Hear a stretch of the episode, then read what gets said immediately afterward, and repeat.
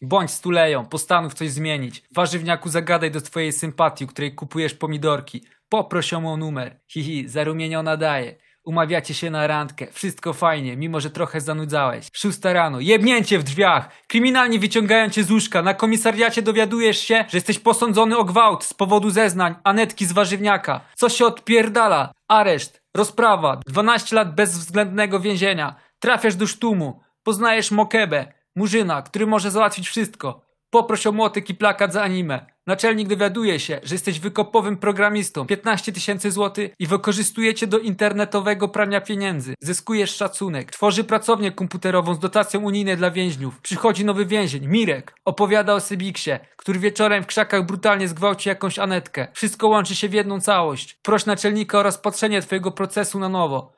Trafiasz do izolatki. W tym czasie naczelnik wykonuje wyrok samobójstwa na Mirku, bo ma mocno obsraną dupę, że wyjdziesz na wolność dzięki zeznaniom Mirka. Przez cały pobyt w pierdlu kopałeś młotkiem podkop, który przykryłeś plakatem anime. Poinformuj Mokebę o spotkaniu, gdy wyjdzie z pierdla. Uciekasz przez podkop. Mokebe zostaje zwolniony. Spotykacie się na wolności.